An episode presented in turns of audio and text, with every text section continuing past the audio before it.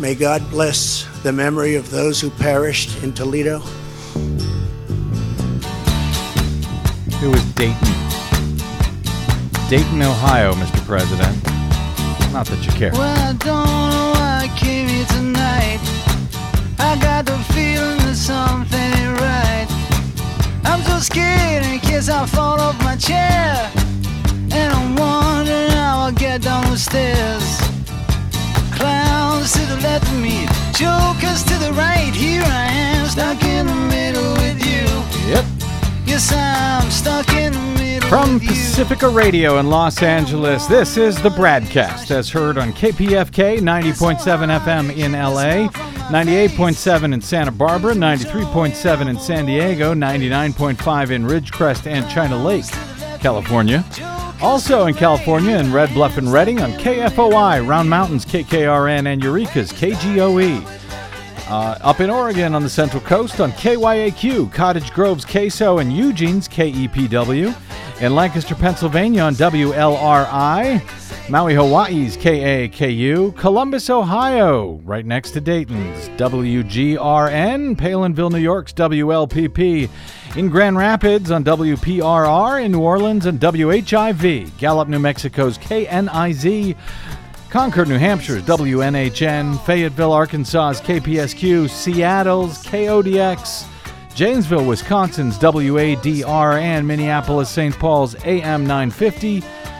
KTNF. We also stream coast to coast and around the globe every day on the internets on the Progressive Voices channel, Netroots Radio, Indie Media Weekly, FYI Nation, NicoleSandler.com, Radio Free Brooklyn, Workforce Rising, Deprogrammed Radio, and Detour Talk. Blanketing Planet Earth five days a week. I'm Brad Friedman, your friendly investigative blogger, journalist, troublemaker, muckraker, and all around swell fellow, says me. From bradblog.com, thank you very much for joining us on uh, a grim day at the, uh, hopefully, I don't want to say the beginning of a grim week, but it has certainly been a grim weekend. Last Monday, we started off this show with news about a mass shooting by a white nationalist at a food festival in Gilroy, uh, California, which killed four and wounded 12. On Tuesday, then, we kicked off with a mass shooting by a disgruntled employee at a Walmart in Mississippi that killed two and injured a responding police officer. Today, sadly, shamefully, we are forced to lead off with a mass shooting by a white nationalist at a Walmart, this one in El Paso, Texas that killed 22 people. 20 were announced dead on uh, Sunday. Two more victims apparently died on Monday in a mass shooting that also wounded two dozen others. And that was on Saturday before another mass shooting that night or early Sunday morning in which 10 people were killed and 27 others were wounded in Dayton, Ohio. It was indeed another very difficult weekend in America. We uh, have all lived over the past two decades while this nation has spent hundreds of billions of dollars on things supposedly related to national security.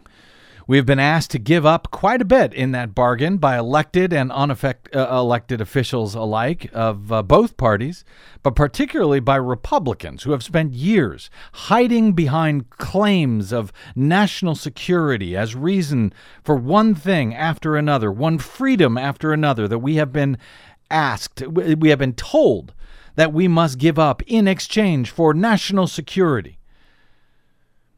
In most cases, the people of the nation have done so willingly, if begrudgingly at times, whether it's taking off our shoes or giving up liquids at airport security lines, foregoing public information that the public should have a right to see, but has not been allowed to review under the guise of national security various curbs, sometimes implemented violently by law enforcement officials on freedom of speech and freedom of assembly in the name of so called national security.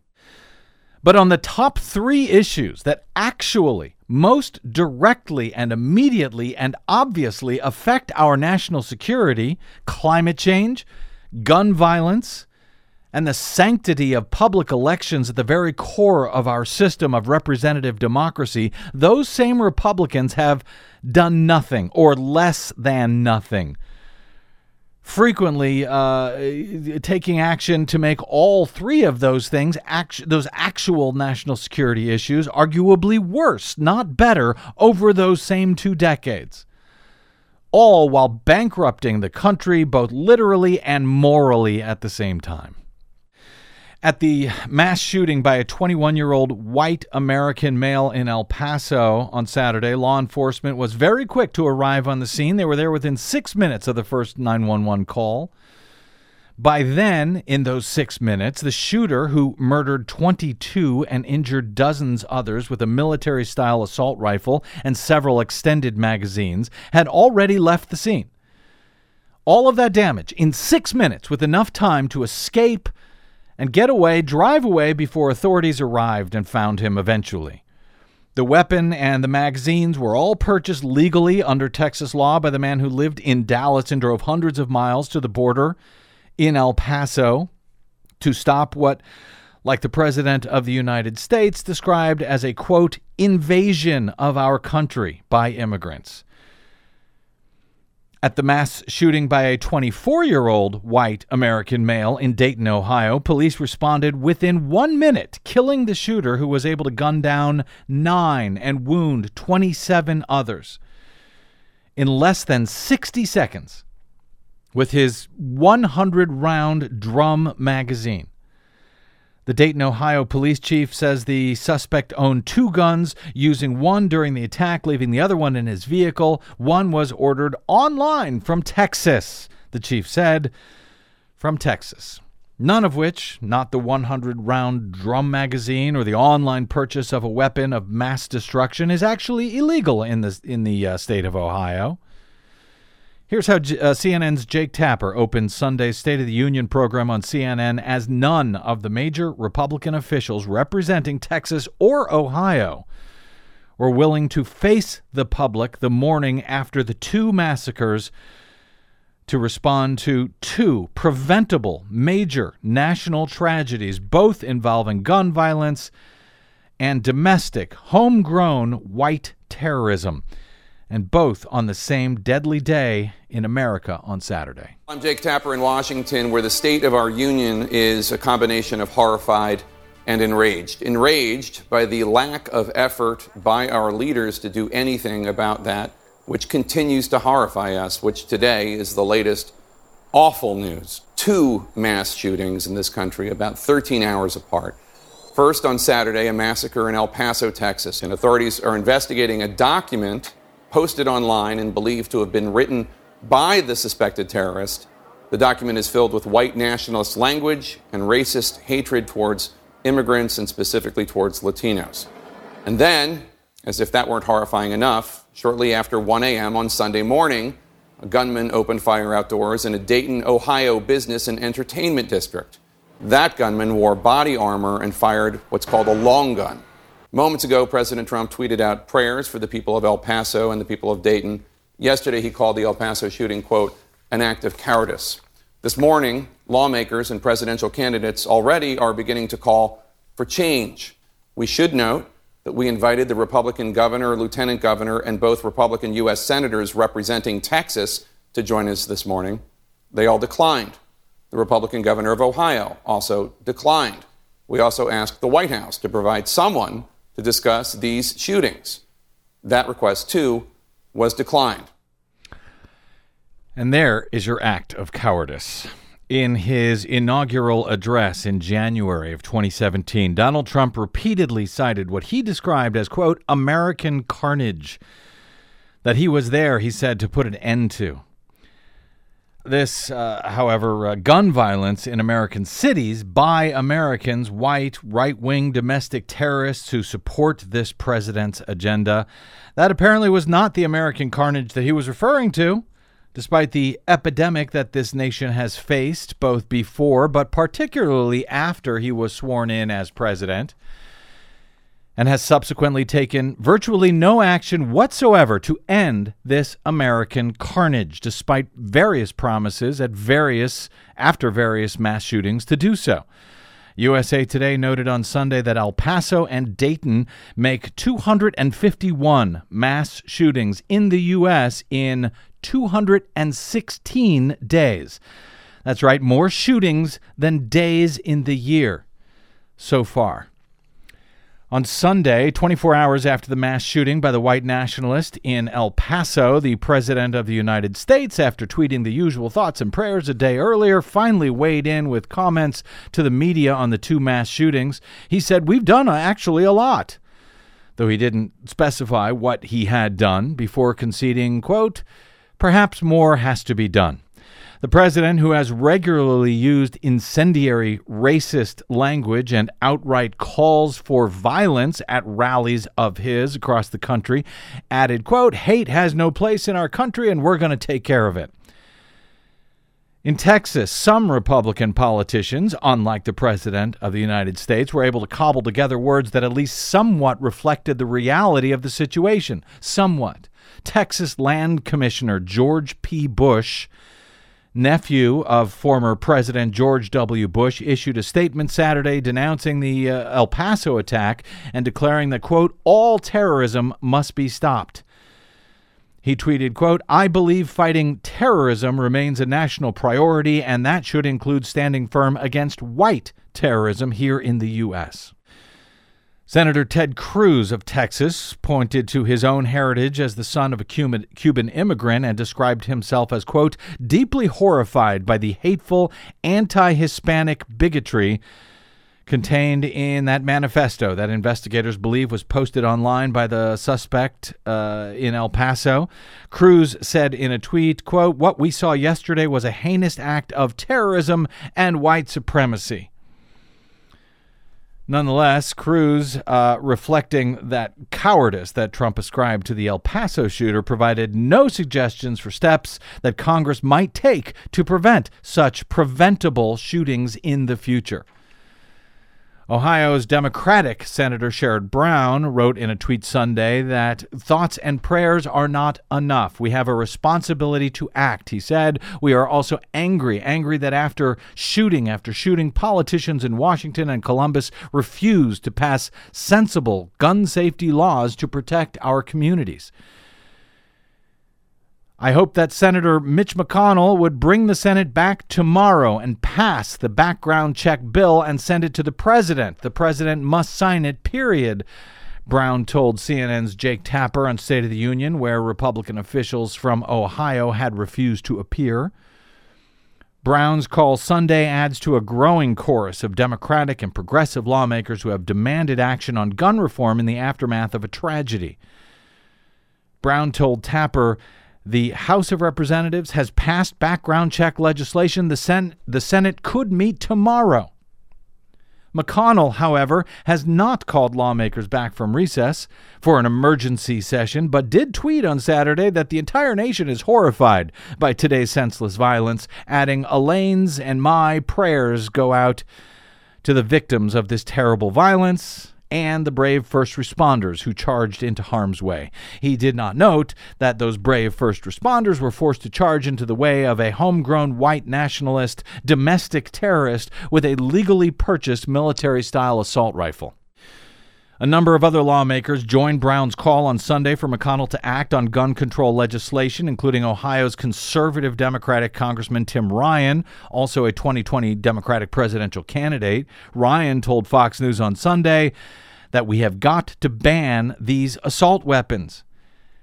In a statement, Democratic House Speaker Nancy Pelosi said the Republican Senate must stop their outrageous obstruction and join the House to put an end to the horror and bloodshed that gun violence inflicts every day in America. Enough is enough, she said.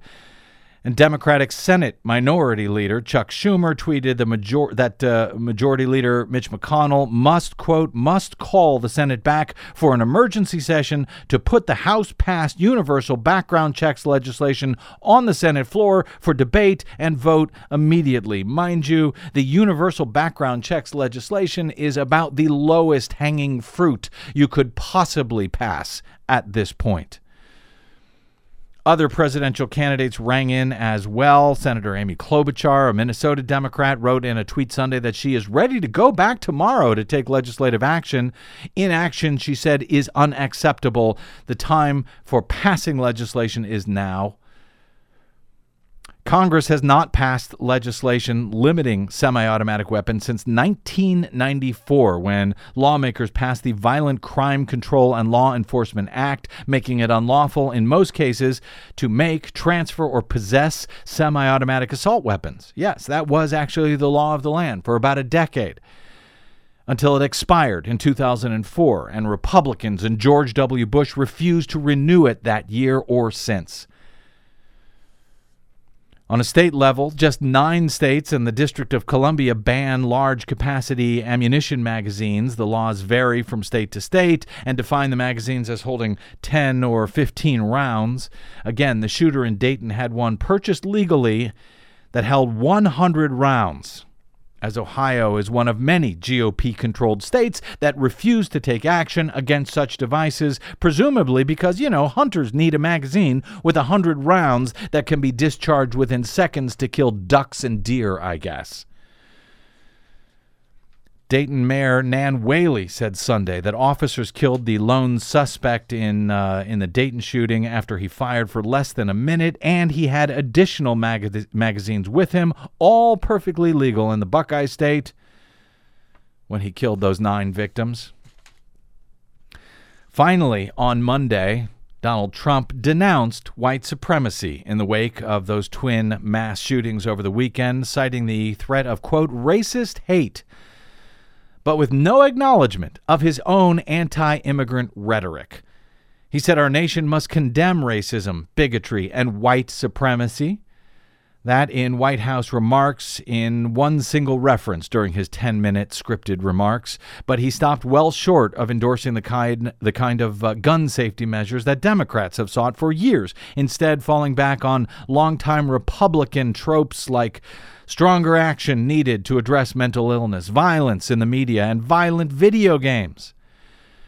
He warned of, quote, the perils of the internet and social media, but he offered no recognition of his own use of those very same platforms to promote his brand of dangerously divisive and racist politics. He took no responsibility for the atmosphere of division that now exists in our, our country, nor did he recognize his own reluctance to warn of the rise of white nationalism until now.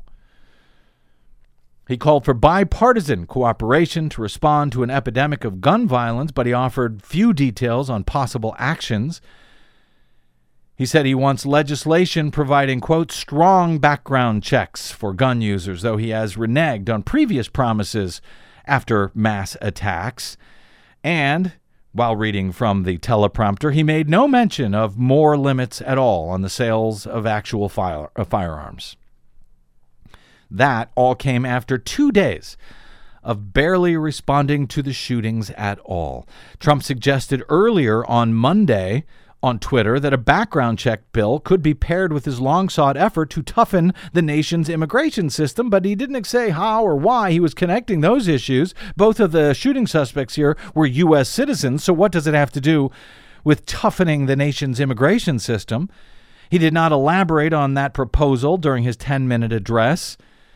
Trump's proposed responses attempt to shift blame away from the heated rhetoric coming from the White House and from his own campaign rallies and just leave everything to Congress, uh, which is on recess, to sort out his solutions, whatever they are. He offered few specific solutions to address violence, and he signaled he would oppose large scale gun safety efforts pushed by Democrats, saying, quote, hatred pulls the trigger, not the gun. Earlier on Twitter, On Monday, Trump seemed to deflect from scrutiny over the manifesto, which had language mirroring some of his own, the manifesto by that shooter in El Paso. He blamed instead the news media for the nation's woes, saying, quote, fake news has contributed greatly to anger and rage that has built up over many years. In recent weeks, the president has issued racist tweets about four women of color who serve in Congress, and in rallies, he has spoken of a quote, invasion at the southern border, words that were also found in that manifesto said to have been posted online by the El Paso shooter. His reelection strategy has placed racial animus at the forefront in an effort that his aides say is designed to activate his base of voters. One such voter another white male American citizen who attended many Trump rallies and had a van covered in Donald Trump memorabilia and targets drawn against Democrats and immigrants, was sentenced today to 20 years in prison just before airtime. Cesar Sayoc had pleaded guilty to sending pipe bombs to prominent Democrats, media outlets, and others who were targeted by Donald Trump. The 57 year old sent 16 improvised explosive devices to 13 targets over two weeks last October in the mail pipe bomb spree last year. It was just one of many violent and often deadly crimes by supporters of Donald Trump since he declared his run for office in 2015. And since he has been the white domestic targeter in chief ever since.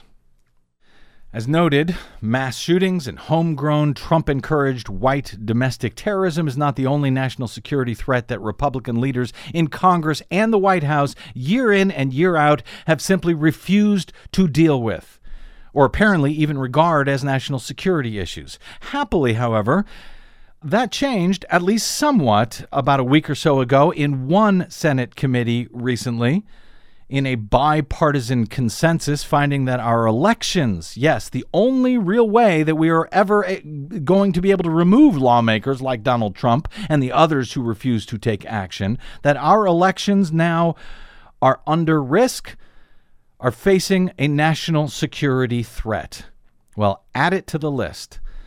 Cybersecurity and voting systems expert Rich DeMillo of Georgia Tech joins us next on the broadcast as we continue to sound the alarm on that national security threat, that crisis, as we barrel towards the 2020 election, with the first votes to be cast in less than six months from today. I'm Brad Friedman. This is the BradCast.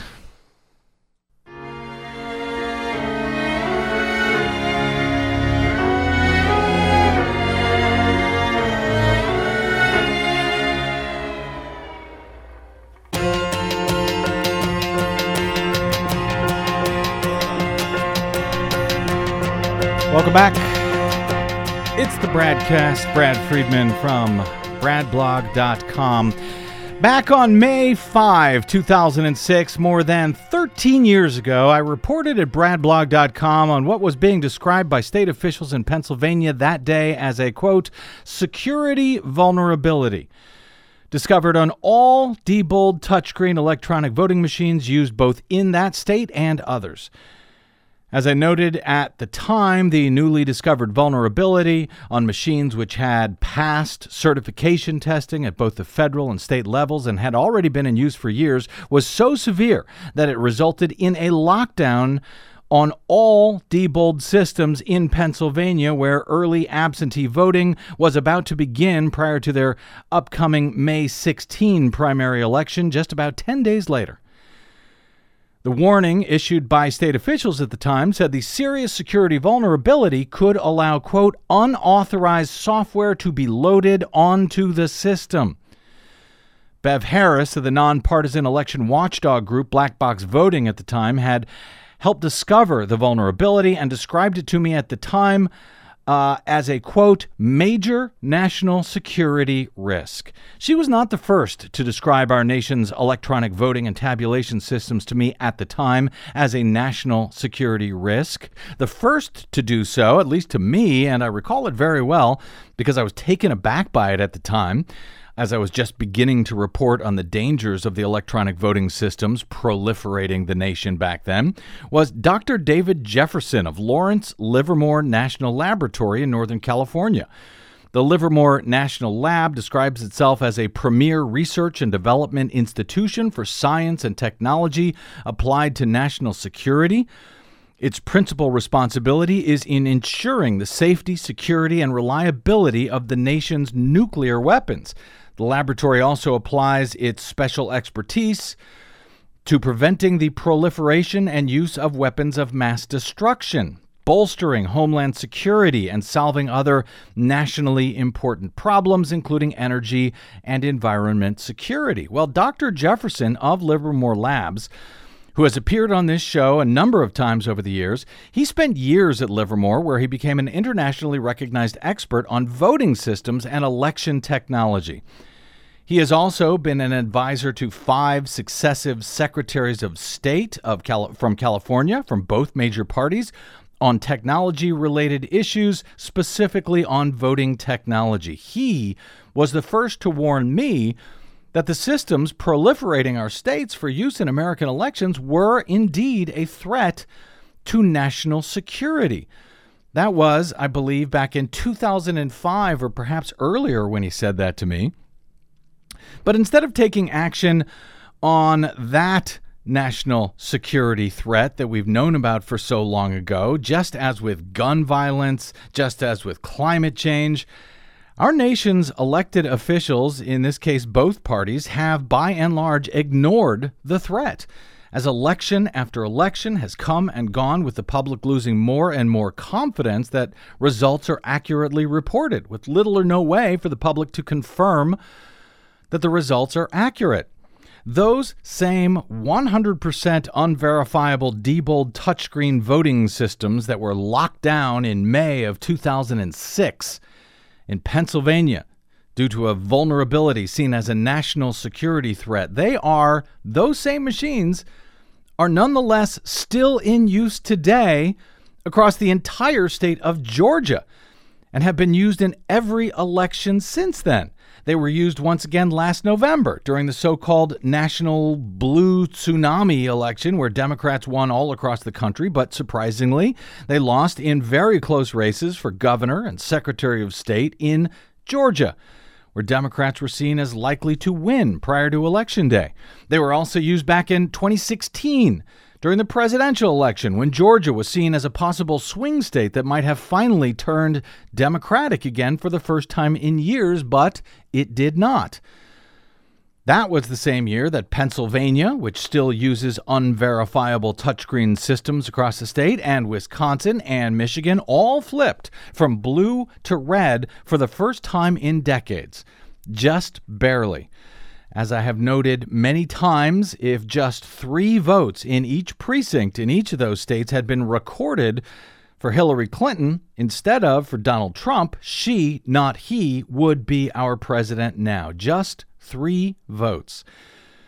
And whether that election was gamed by hackers, either foreign or domestic, sadly, we will likely never know, since the public was blocked in each of those states from hand counting whatever paper ballots existed or from examining unverifiable voting machines like those used across Pennsylvania.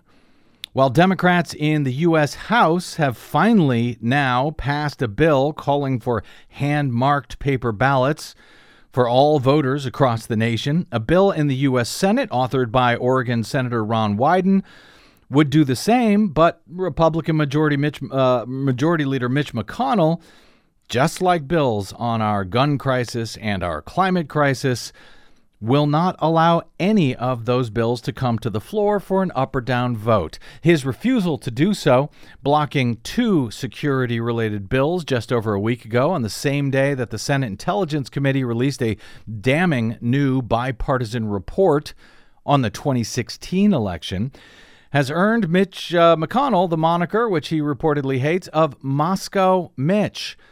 That report came just two days after special counsel Robert Mueller was questioned about foreign meddling in American elections by Republican U.S. House member Will Hurd. Many more countries are developing capability to replicate what the Russians had done.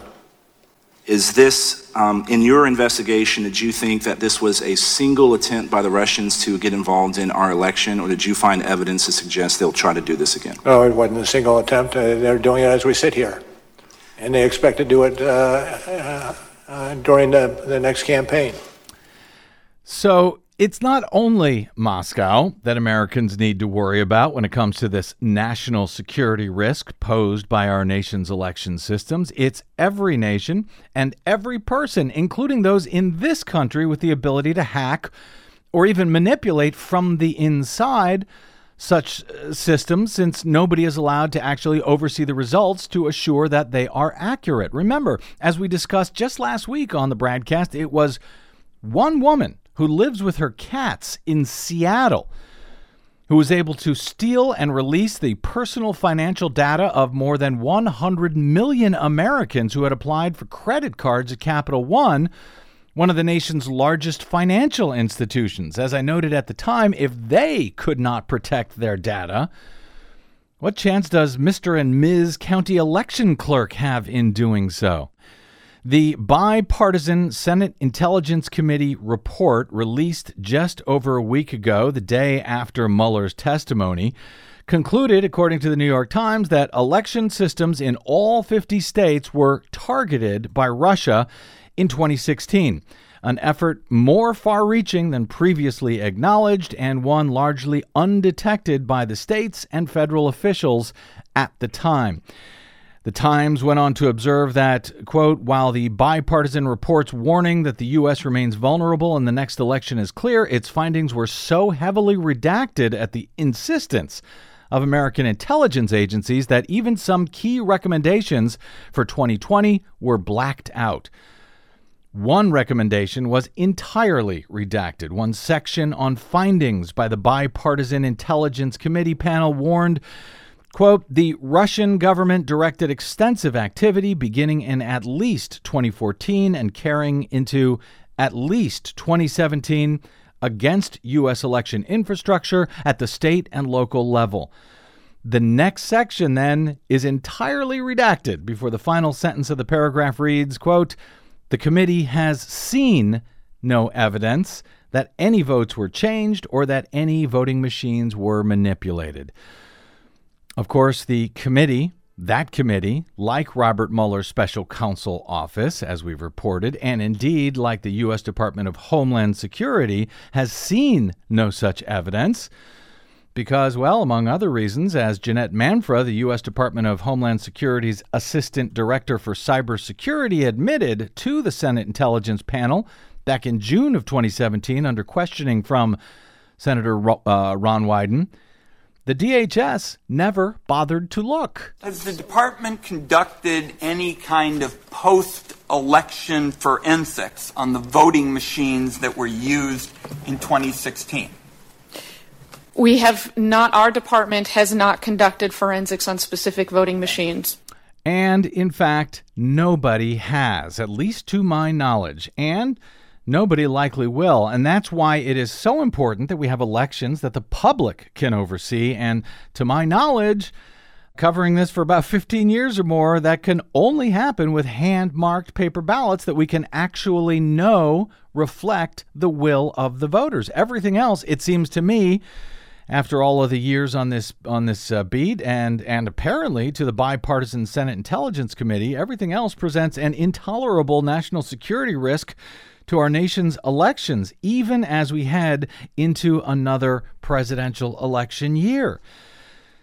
Joining us now to discuss that Senate report, what we might learn from it, and what, if anything, election officials around the country are actually doing to take this national security threat seriously is Richard DeMillo. He is a professor of computing of computing and the former dean of computing at Georgia Tech, where he has directed Georgia Tech's Information Center. Prior to joining Georgia Tech, he was Hewlett Packard's chief Technology Officer and held a leadership position at the National Science Foundation. His research contributions include computer security, cryptography, and software engineering. He has served on several different boards for cybersecurity and privacy companies and organizations, including the Verified Voting Foundation. And he has served as an election observer, thank you, on behalf of the Carter Center, which is based in Atlanta. Professor Rich DeMillo, welcome back to the BradCast, sir. Hey, Brad.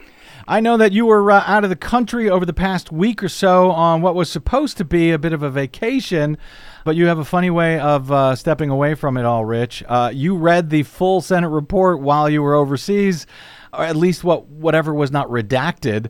What are your key takeaways from that report from the U.S. Senate? Uh, a little light reading on vacation, yeah. Um, so it's it's uh, it's a it's a, a frustrating report to read. The um, the upshot, which I, I think you summarized pretty pretty well, is is stuff that has been known uh, around the election integrity community for for a while. Mm-hmm. The the difficulty is is that there are these tropes that that government agencies keep keep returning to. We find no evidence that votes were were were changed, Mhm. um, and as you pointed out, that's maybe because no one has looked for it, or or, or maybe it's because no one has said how much evidence would be enough if this were if this were a criminal investigation, you know, we'd have a piece of paper that says if we get uh, uh, evidence of motive and opportunity, and and and we we find that the that the silver has been pawned in the local pawn shop, that's pretty good evidence that that not only a crime was committed, but this person had something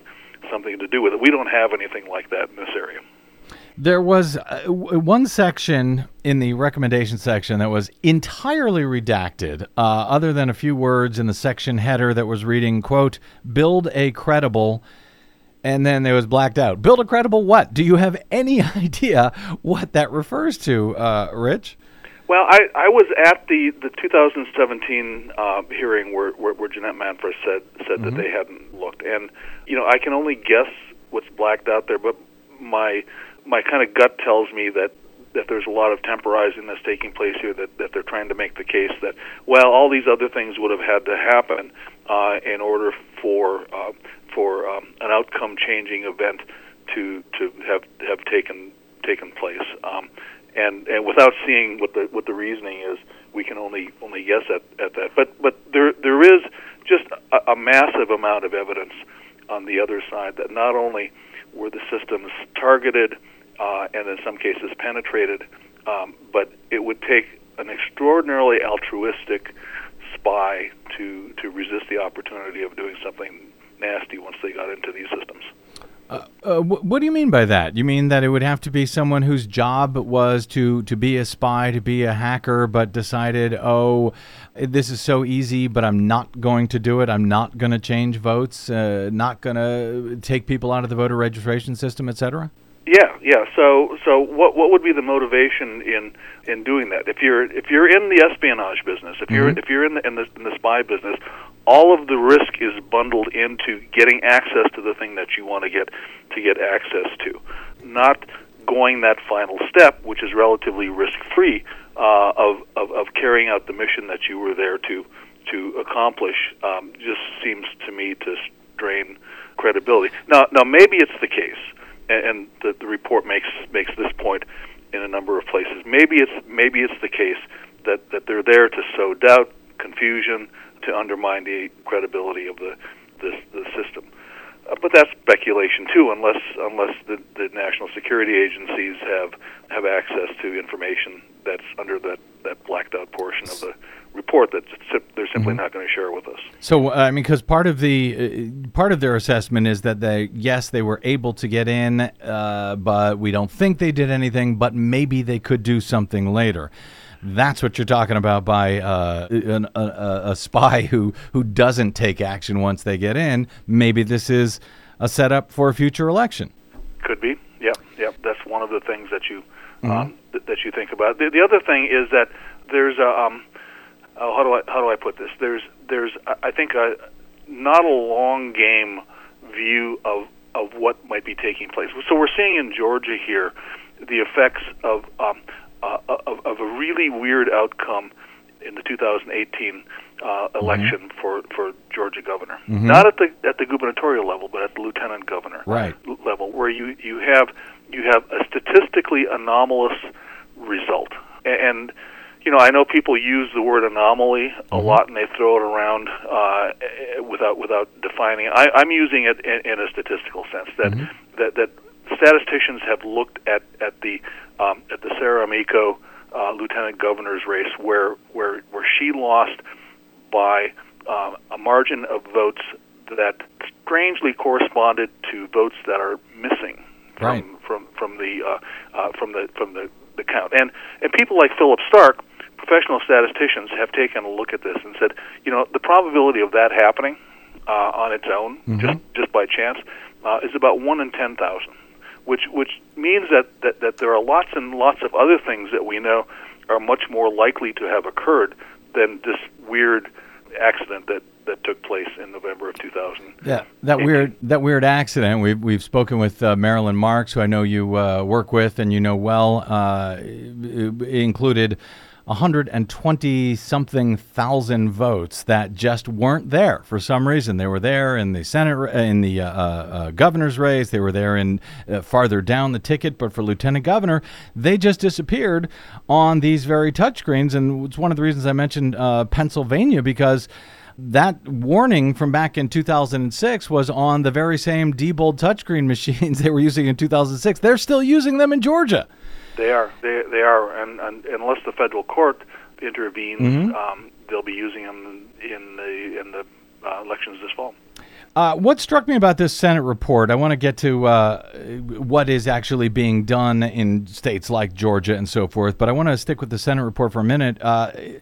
The one one of the things that jumped out at me since I was familiar with a lot of what it already said, but what it didn't say, the blacked out stuff. Uh, we are talking about public election systems. The you know the the one thing that the public has to hold our elected officials in check. That's our elections, and yet the public was not allowed to see a lot of this material. This this seems symptomatic, frankly, uh, Rich DeMillo, of our entire election system right now. Security by obscurity, keeping things a secret from the public.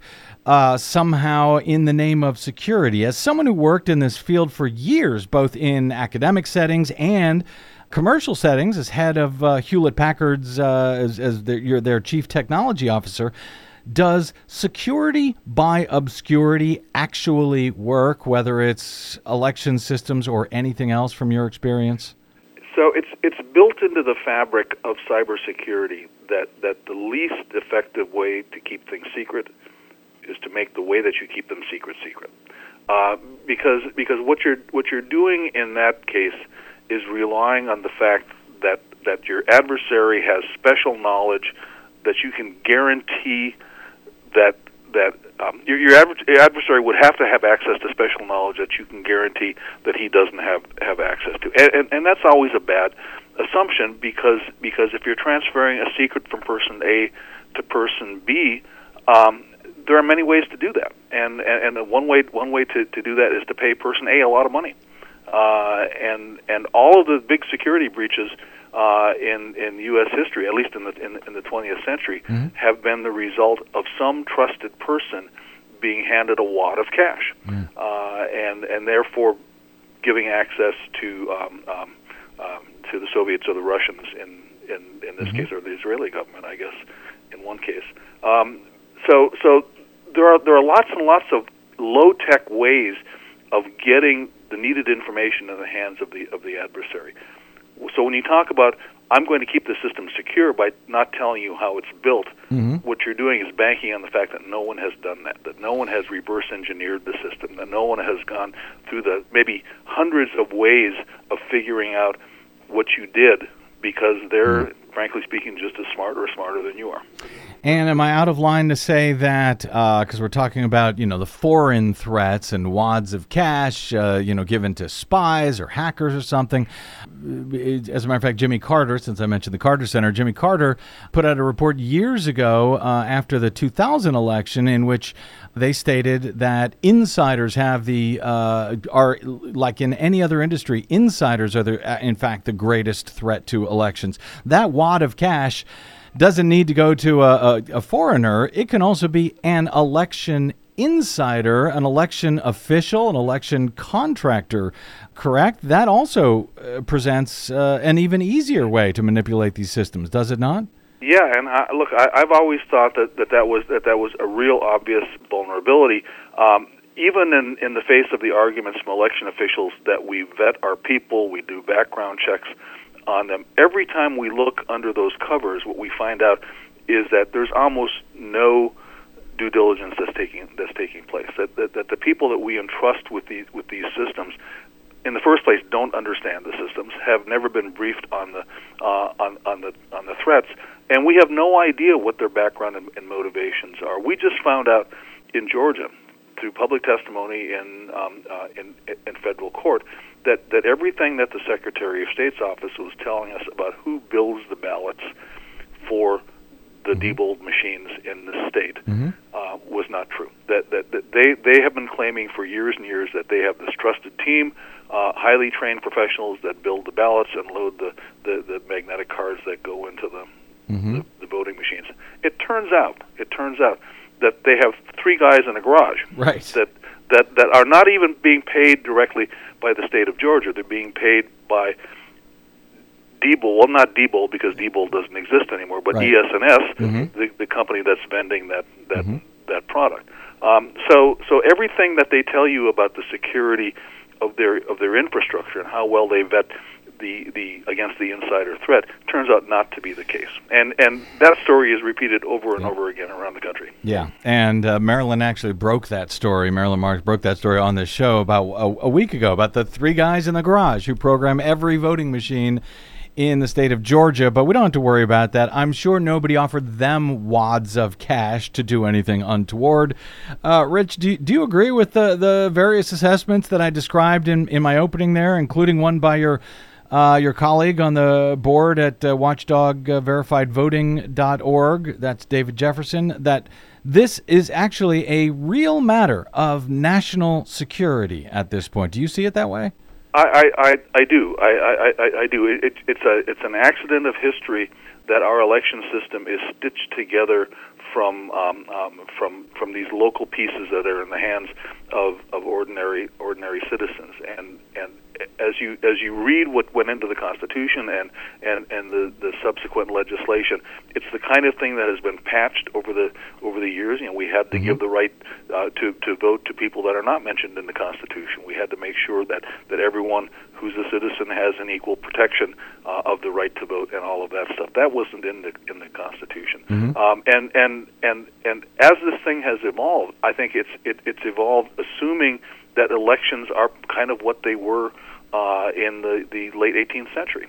Um, we're not in that era uh, anymore. We're in an era where the tools can be turned against uh, the citizens, where where the results of an election in an entire jurisdiction uh, can be changed with literally the flip of a flip of a switch. Mm-hmm. Um, and and my my sense of alarm is, is that it's extraordinarily difficult to educate the voting public um, about this.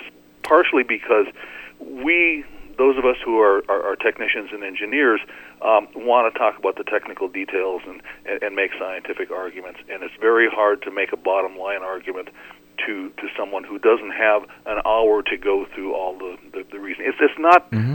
Uh, it's not dissimilar to what ha- what happens in the climate change discussion. If mm-hmm. you if you if you if you want to look at the the detailed mathematical analysis of the climate change models, it's beyond the reach of the ordinary citizen. And so you have to ask yourself, how do you carry out that kind of broad education campaign? We're facing the same thing with elections.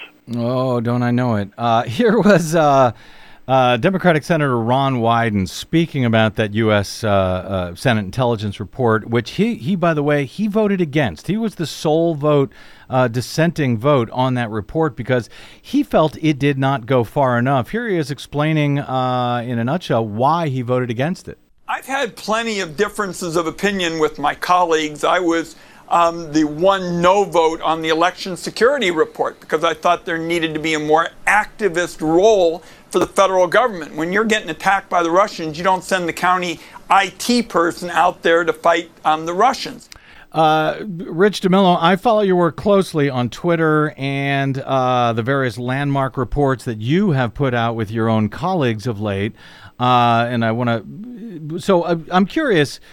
Uh, you talk to a lot of uh, academics, you talk a lot, to a lot of election officials, and these academics who are supposedly experts in this field, relying on election officials do do any of these folks, uh, uh, in your experience, or do all of them uh, appreciate the national security threat and the need for the public to be able to oversee their own elections? In your experience, I think it's very unevenly distributed in that in that world. I I, I, I created a, a ruckus a few weeks ago when I relayed a conversation I had had uh, in a, a largely rural state mm-hmm. uh, with election officials who who just happened to, to mention in an open meeting um, that that that the, the computers that they use to program their ballots were housed on laptop computers that were in the houses of people without any any security clearances, no no special um, no special security mm-hmm. um, uh, infrastructure. Uh, and, and in fact, they were in places where the internet connections were so bad that that, that some of those people had to go to the local Starbucks in order oh, to connect boy. to the the internet.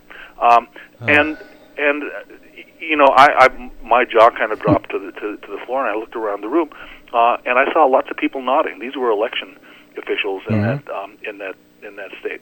Um, and and you know, every time every time I have an experience like that, my my reaction is, well, we need to kind of dissect what the statement is and make sure that the people who are responsible for elections in that jurisdiction understand what's going on and and and, and make sure that changes are, are made. We'll see if that happens uh, in these cases, but I'm I'm getting less and less optimistic that that's going to happen. The uh, I mentioned the bills uh, that were being blocked by uh, Mitch McConnell. A lot of these bills uh, call for more money for so-called uh, you know upgraded systems. Now, one of them, Ron Wyden's bill, actually would theoretically mandate a hand-marked paper ballot across the country. That would be good, but is throwing more money at, at this problem the answer to it? It doesn't seem, you know, there's already, I think, uh, $380 million or something has been given to states around the country to upgrade their systems. But as we are seeing,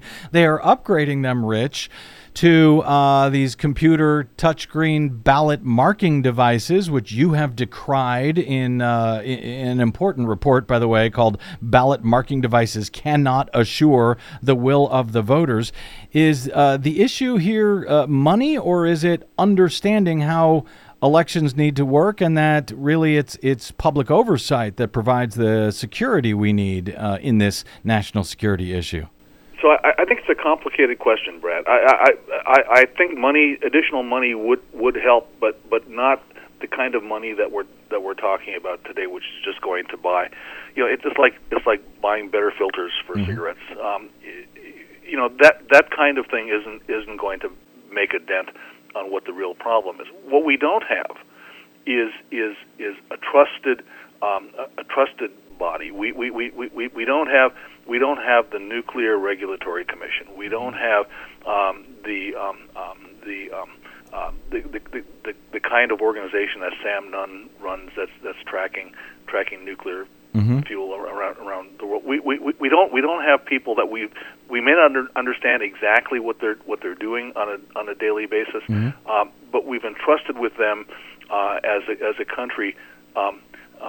With knowledge and funding to make sure that, that, that the complicated stuff that they're dealing with doesn't come back to, to bite us. We simply don't don't have that.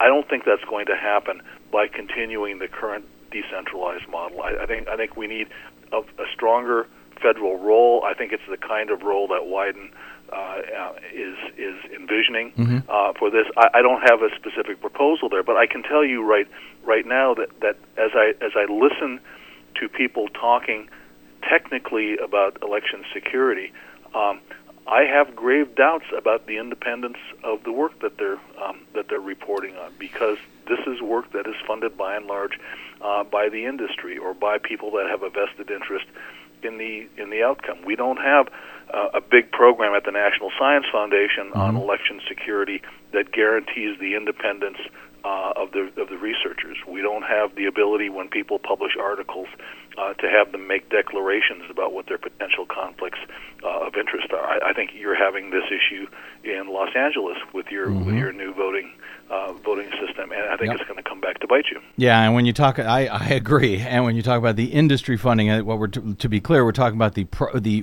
private, for-profit, corporate.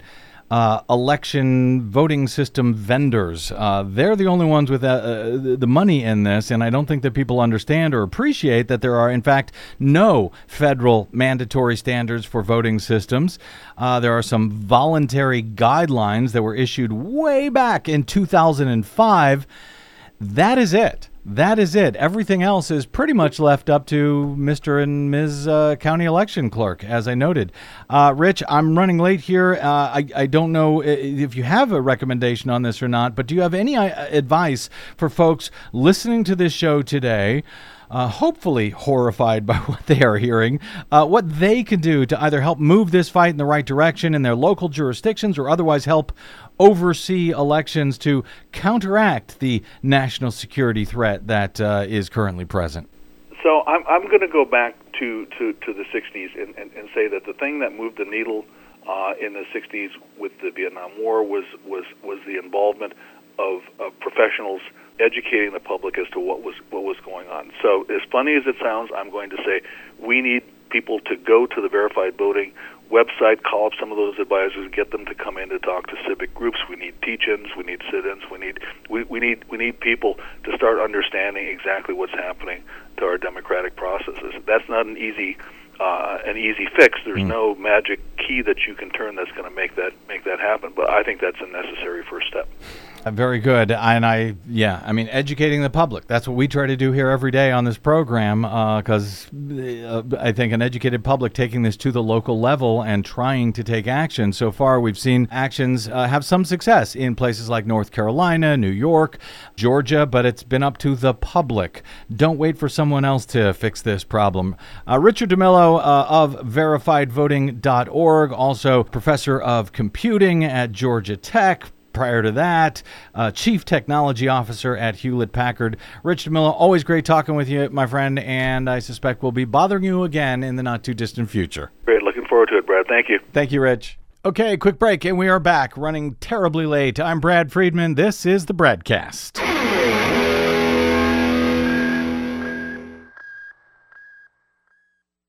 What the public hears on the public airwaves matters. At the BradCast, we do our best to bring you accurate news and analysis on the issues that actually matter, and we do it all independently without corporate or political influence. But we can't do it without you, now more than ever. Please help us stay on your public airwaves by going to bradblog.com slash donate to help keep us going. That's bradblog.com slash donate. And thanks. Okay, I wildly overshot. My apologies for that. Uh, it's one of those days, so I have Yes. to say hello and goodbye and thank you to Desi Doyen in one shot. Hello, goodbye. All right, and you're welcome. That is it. My thanks, of course, to Rich DeMillo and to all of you for spending a portion of your day or night with us. If you missed any portion of today's BradCast or any other, you can download it anytime for free at bradblog.com. And that is thanks to those of you who stop by bradblog.com slash donate to help keep us on your public airwaves. We really rely on you and only you. bradblog.com slash donate. Drop me email if you like. I'm BradCast at bradblog.com. On the Facebooks and the Twitters, I am the Brad Blog. That's it. Until we meet again tomorrow, I'm Brad Friedman. Good luck, world.